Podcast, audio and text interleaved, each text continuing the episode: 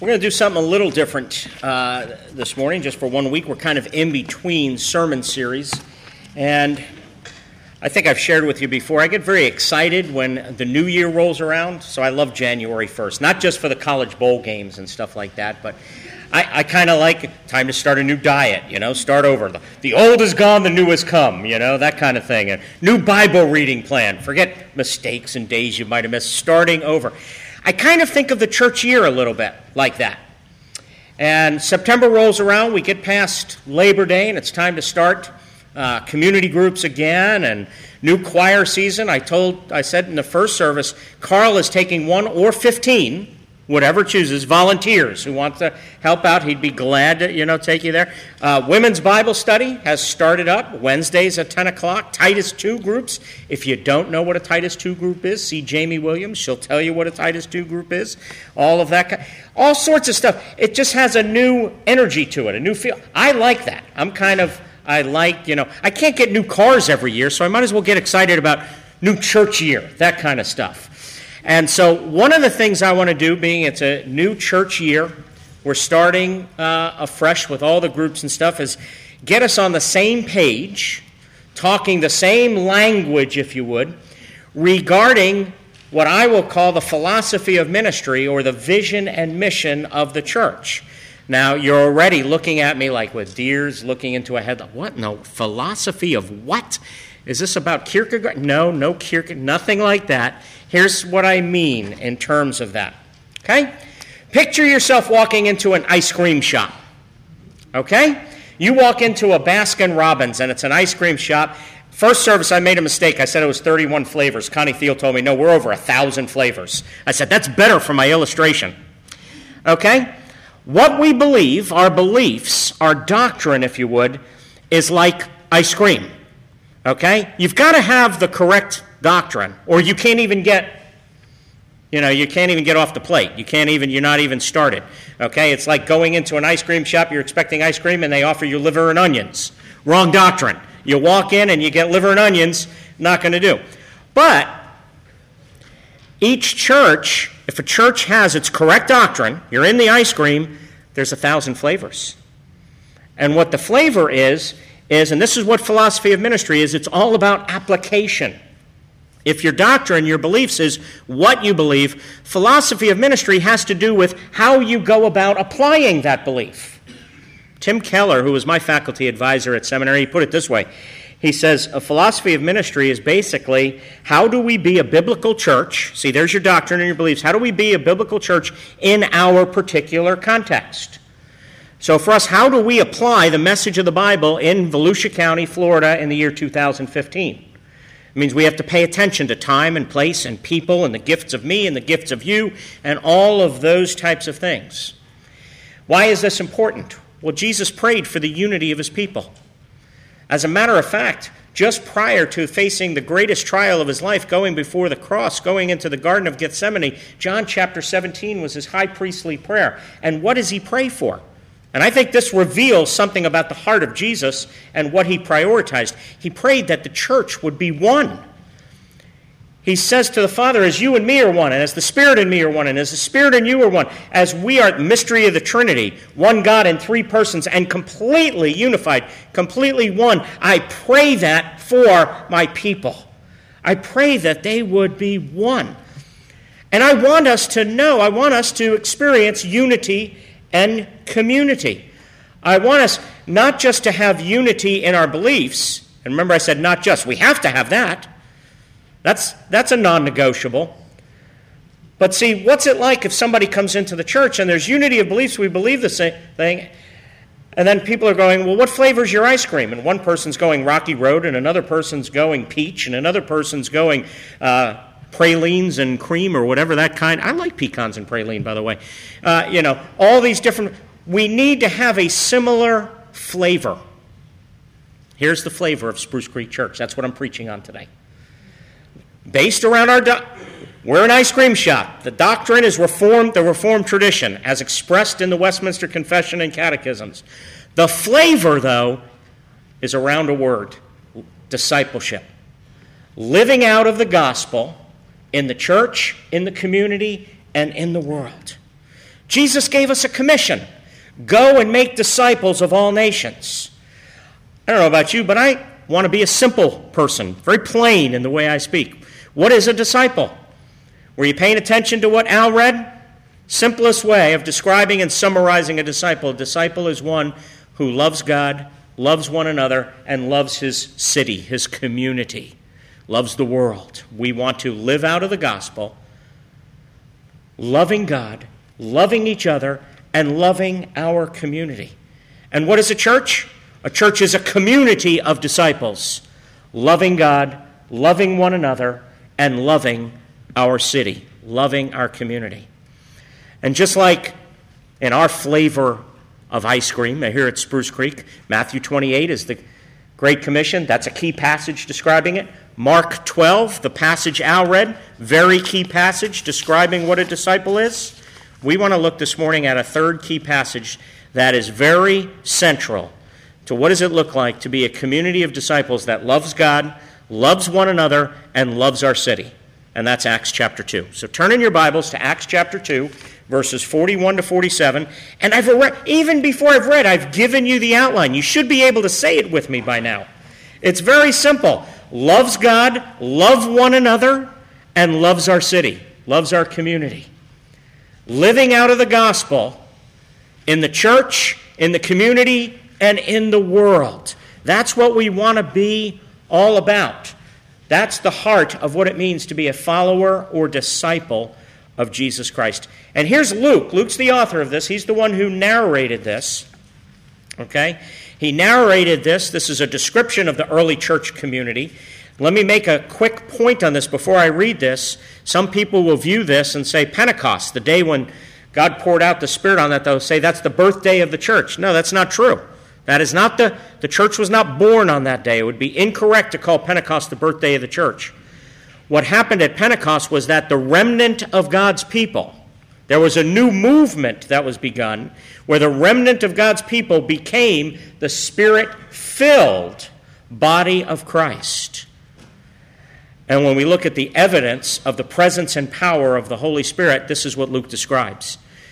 Luke is describing a spirit filled, spirit empowered community of people who love God, love each other, and love their world. Beginning at verse 1, he says So those who received his word were baptized, and there were added that day about 3,000 souls.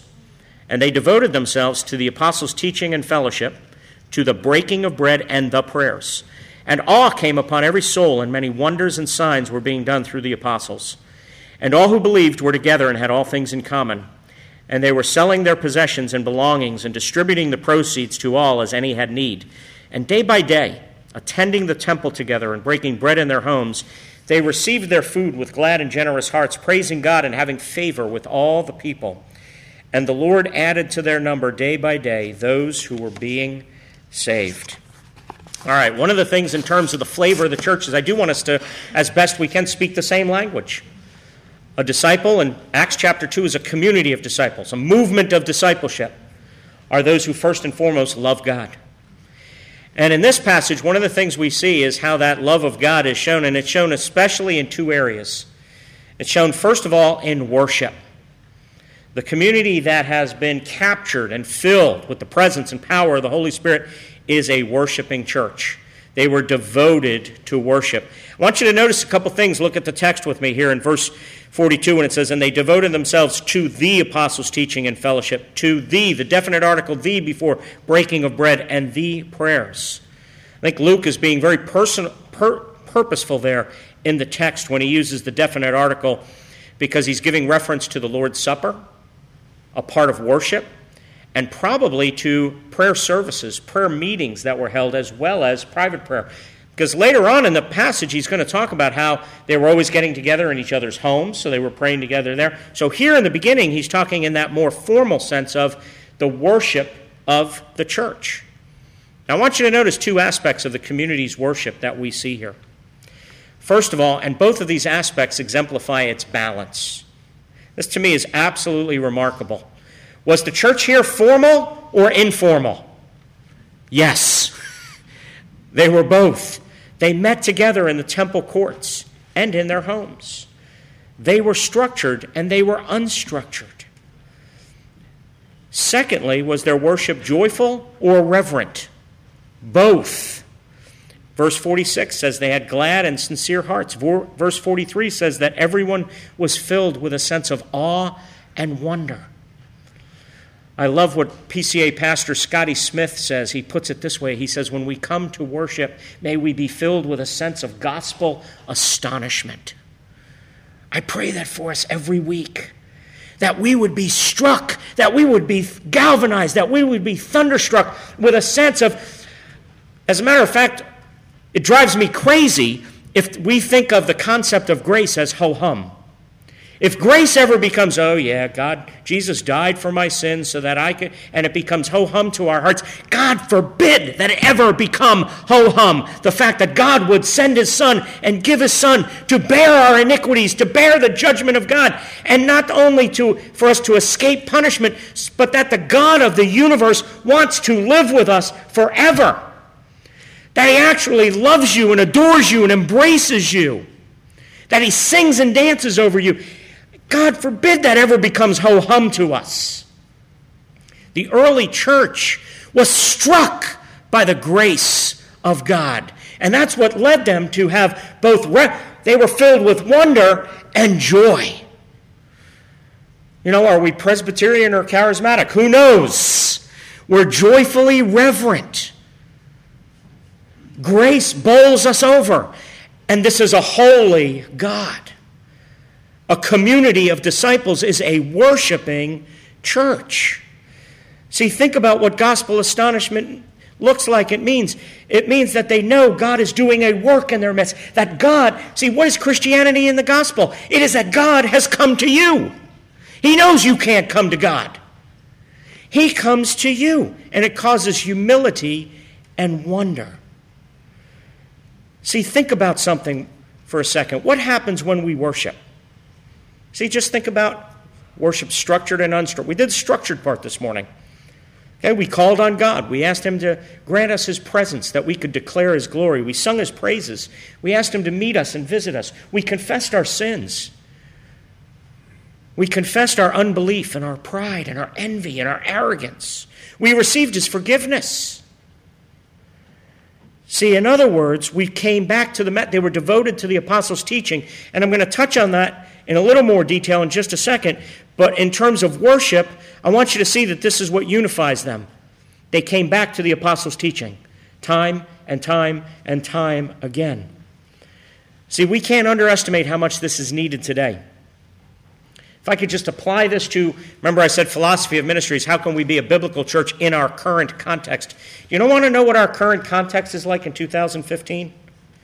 It is a world where we are continually bombarded by so many other messages.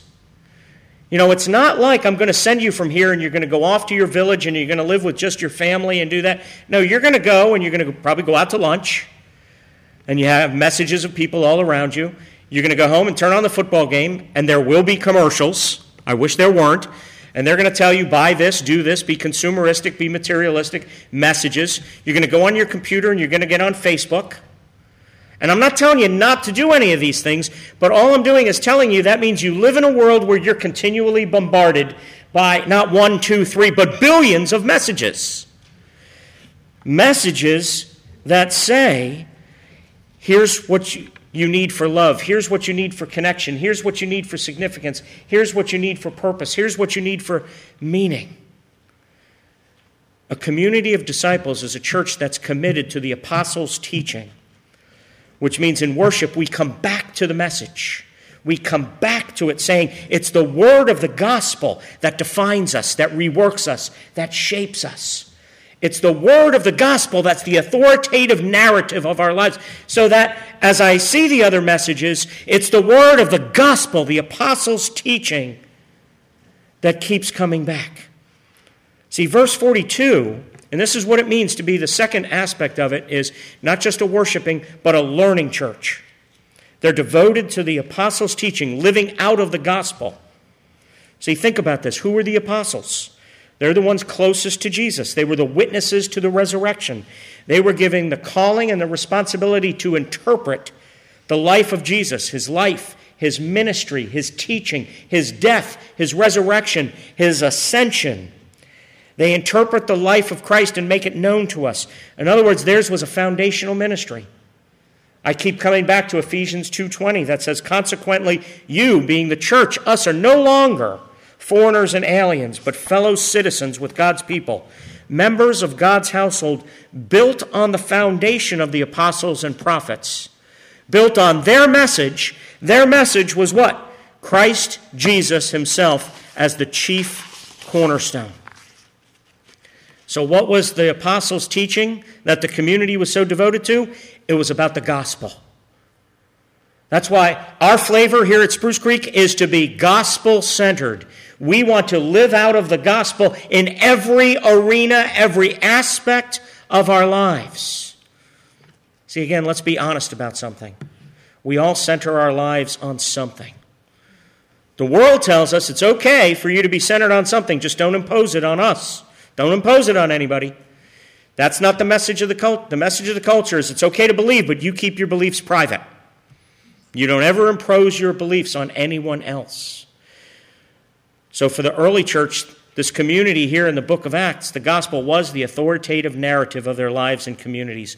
All other stories or narratives were interpreted in light of the gospel narrative. That was the message they were devoted to. That was the message they kept coming back to. That was what they centered on and interpreted all of life around. A church, a community, a disciple that loves God is a community that worships God and is gospel centered, comes back to the message. It's a worshiping, learning church.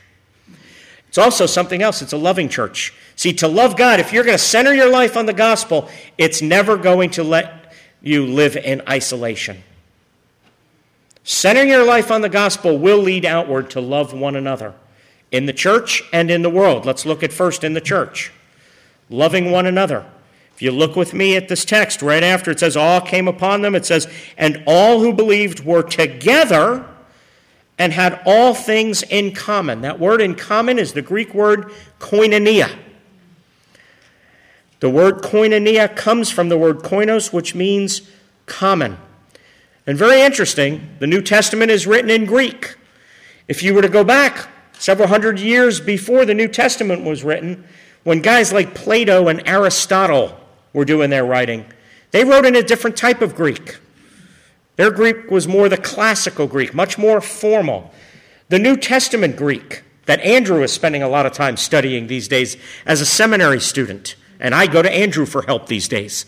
Okay? The New Testament Greek is called Koine Greek. The word common, meaning put out there in plain language for the people to understand. Koinonia, the word we get fellowship, means common life.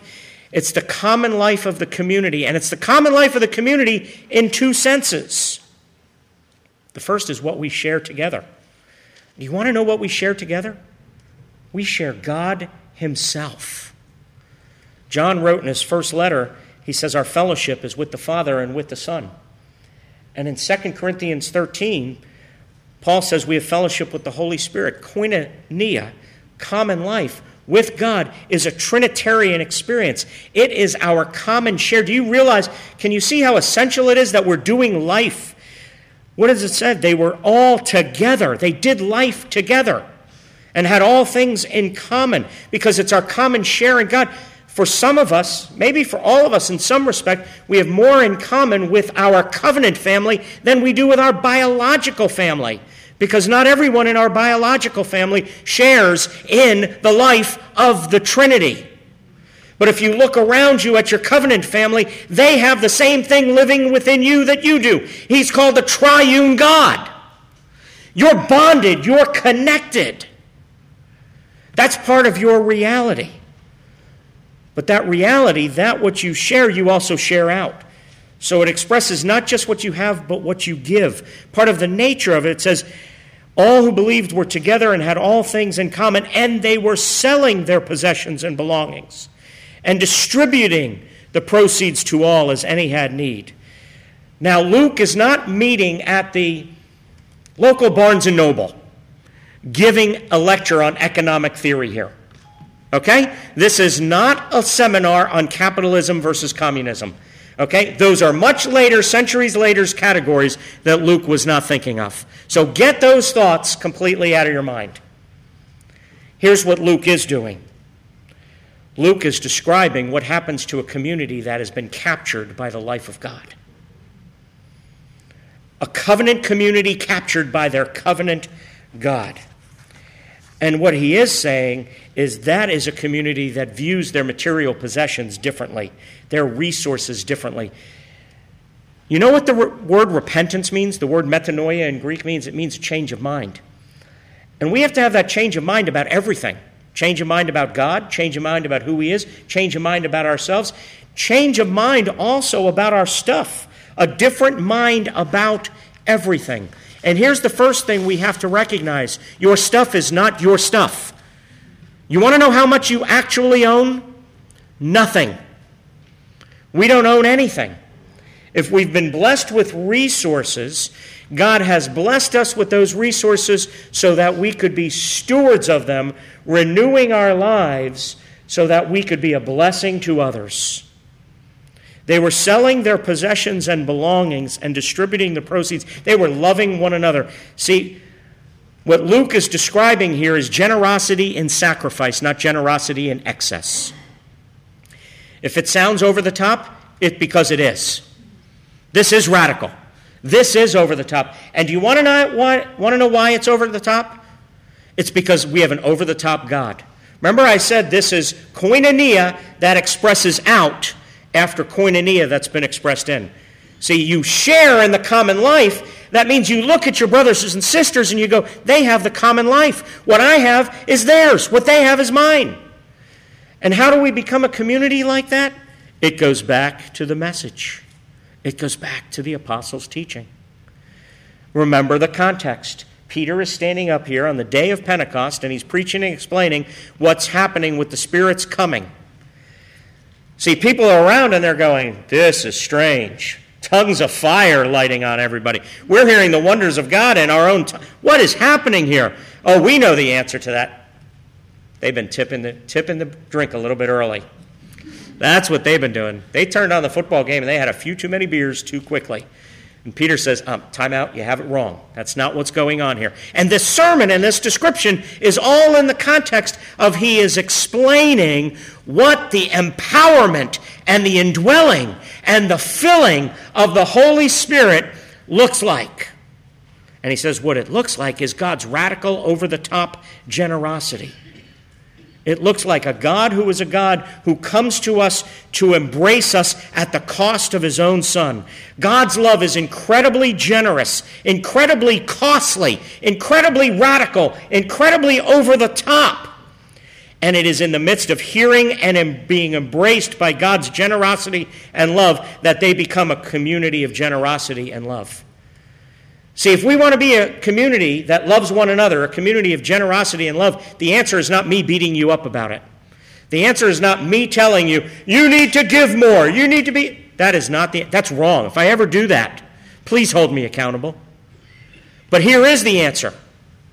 The answer is me telling, going back to the apostles' teaching and telling you with more depth and more passion and more love and hopefully more clarity of the fact of the creator of the universe, the one who you offended, the one who you were an enemy, the one from whom you deserve his justice and his punishment and his anger, decided and chose not to get angry with you, but instead to send his son and to give you an over the top embrace and a love, the kind of love that Zephaniah describes as him delighting in you, rejoicing over you with singing.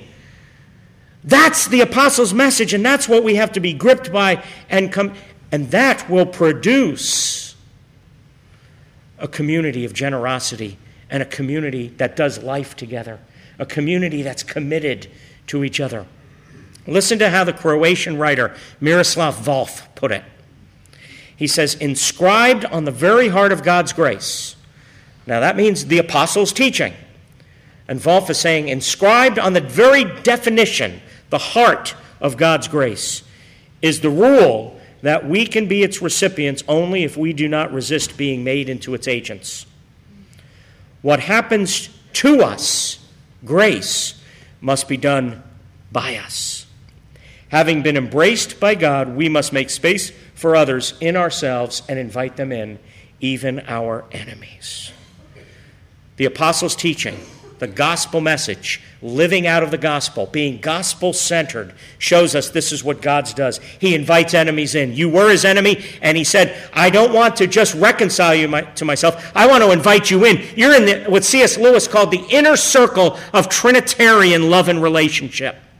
I'm inviting you into my household and my home. And Volf says, inscribed on the very heart of that definition of grace is the principle and the rule that we can only be its recipients as we in turn become its agents. We're the agents of God's redemptive love. A church that loves God, loves one another, and can't help, we don't distinguish and make a dichotomy between who that one another is. That's one another in the church, and that's also one another in the world. We love our city, we love our community. How do we know that? Look at the text. Now, some of our English Bibles I've got to be, I don't like how they put it because what they do is they give you verse 40, verse 41. So those who received his word were baptized, and they were added that day about 3,000 souls. Then they insert a subtitle, non inspired, by the way, called the Fellowship of the Believers. And they make you believe that verses 42 to 47 is kind of distinguished and separated from verse 41. Whereas in the original, verse 41 begins the new paragraph, and verse 41 and 47 is kind of a bracket, bracketing the whole, that basically says a community of disciples where we're going and making disciples that are loving God, loving one another within the church and in the world is going to be an organically growing community. Those who received his word, which means Peter was preaching the word. See, evangelism is a corporate project. You have preachers, you have teachers, you have elders, you have Sunday school teachers, you have people who are, we're in community groups, we're in classes. We're, we are to be a light to the nations together corporately, bearing witness to the grace and glory of God, to the apostles' teaching. And look at the promise of God. There were added. Who did the adding? Wasn't the people, it was God. There were added that day about 3,000 souls. Now that's interesting.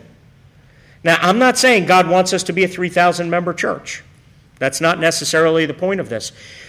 But what is the point is so often I think we use it as an excuse. You know, we see things not growing, and here's what we do. And I do this too.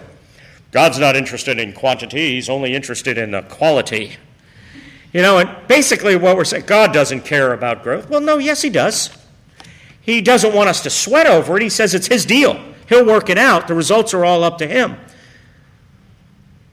But for us to sit there and say He doesn't care about it, you do realize Jesus said He summed up the heart of His mission in this. He says, I have come to sa- seek and to save the lost. And if you think about the already and not yet that we talk about so often, and you think about what we do as disciples, loving God, loving one another, loving our city, and you think about things, when the not yet is finally completed and it's consummated. So we're in glory, the new heavens and new earth come, and we're living truly the world to come eternity. We're still going to be adoring God, worshiping God, aren't we? Loving God. We're still going to be loving one another, aren't we? There'll still be fellowship, yeah. We're still going to be learning yeah? I can't wait for the time you really learn from Jesus all the meaning of this. I'm just doing the best I can here. You really are going to get the best theology. There's still going to be discipleship in that sense. Lord. Do you know what there's not going to be? Mission or evangelism. Jesus will be done seeking and saving the lost. That will be complete at the consummation. That will be done.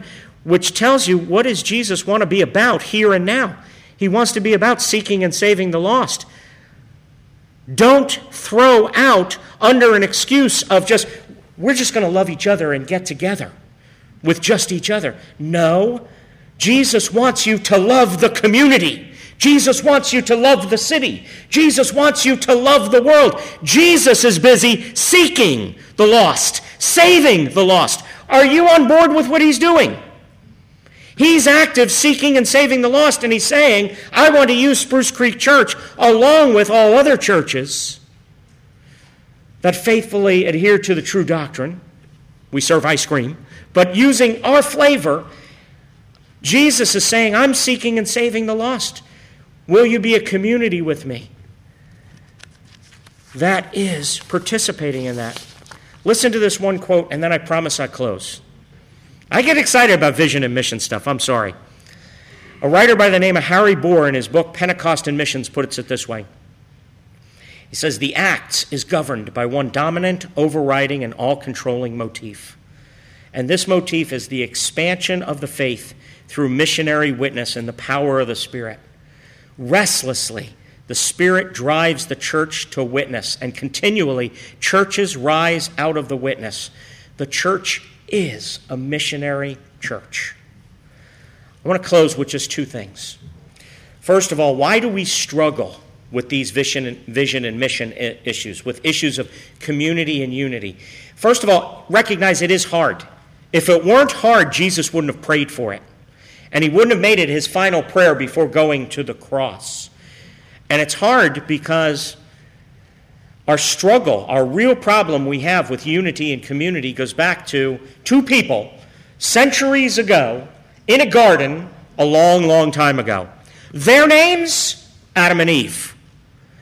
And what did they do? They pulled away from the embrace of God and sought the embrace of another. They pulled away from what God had to say and they listened to another word. They listened to another teaching. They listened to another narrative. And what happens when you pull away from the message and listen to any other message is community falls apart. Community disintegrates when we pull away from listening to what God has to say and invest ourselves in the word of another. When Adam and Eve listened to the word of the serpent rather than the word of God, what did they do? They hid. They felt guilt. They felt shame. They could no longer be vulnerable. They hated themselves. They blamed others. It was the destruction of community, and it was the birth of loneliness and alienation and isolation and victimization. And what's the solution? See, community is lost when we pull away from the message. What's the solution? Return to the message. Do you see why this passage is so hopeful? See, why it is tempting to think community just can't happen today. Let's despair and give up. But, friends, we're forgetting the gospel when we do that. Peter's sermon, that this is in the context of, is all about God coming near and redeeming through the work of his Son. Verse 37, I didn't print it, but Peter says when the people heard this, they were cut to the heart. They heard the message of Jesus. They returned. They were captured by God. And love for God, love for one another, love for the city was the fruit, was the result. Community erupts when God draws near. And that's our vision. That's our philosophy of ministry. Our ice cream, the Word of God, the doctrine expressed in the confession and catechisms. Our flavor, to be a church that lives out of the gospel, loving God, loving one another, and loving the world, loving our city. Simple. And the process for that, the strategy, how do we want to see this? I hope it's simple.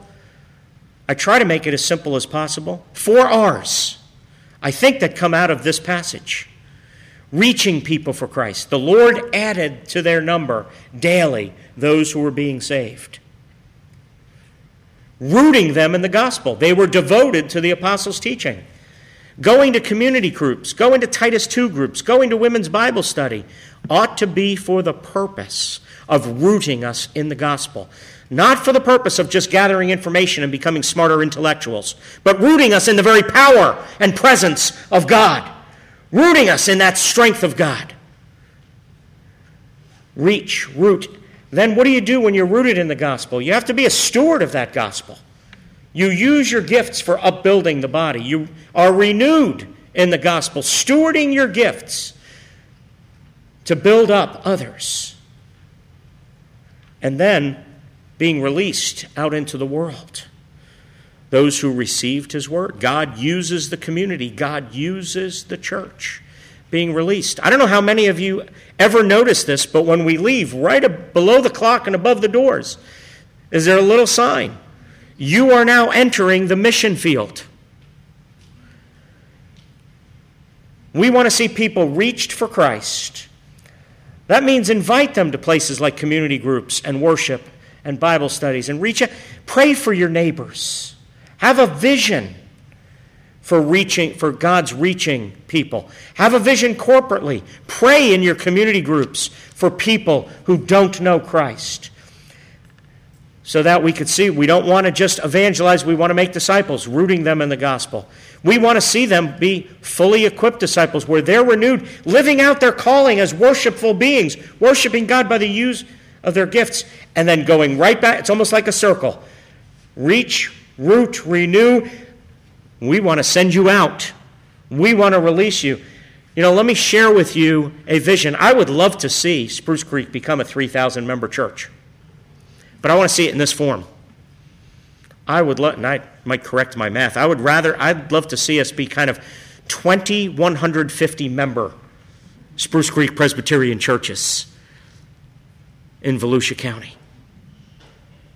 What did Harry Boer say with his book Pentecost and Missions? The church is a missionary churches and churches rise up out of the ashes, out of the witness of the Spirit. As we reach people, root them in the gospel, renew them, and release them. Do you realize Volusia County has a half a million people? I think Jesus is doing a lot of seeking and wants to do a lot of saving. And this is Jesus' will, not mine. He wants to use us. He wants to use his people individually and corporately. That's our rocky road. That's our flavor. I hope we can be on the same page with unity and community with our vision and mission and philosophy of ministry, being a biblical church in this time and place. Let's pray. Father, we come before you. We thank you for your word. We pray that we would be more and more a church that lives out of the gospel in our church in the city and in the world. And we pray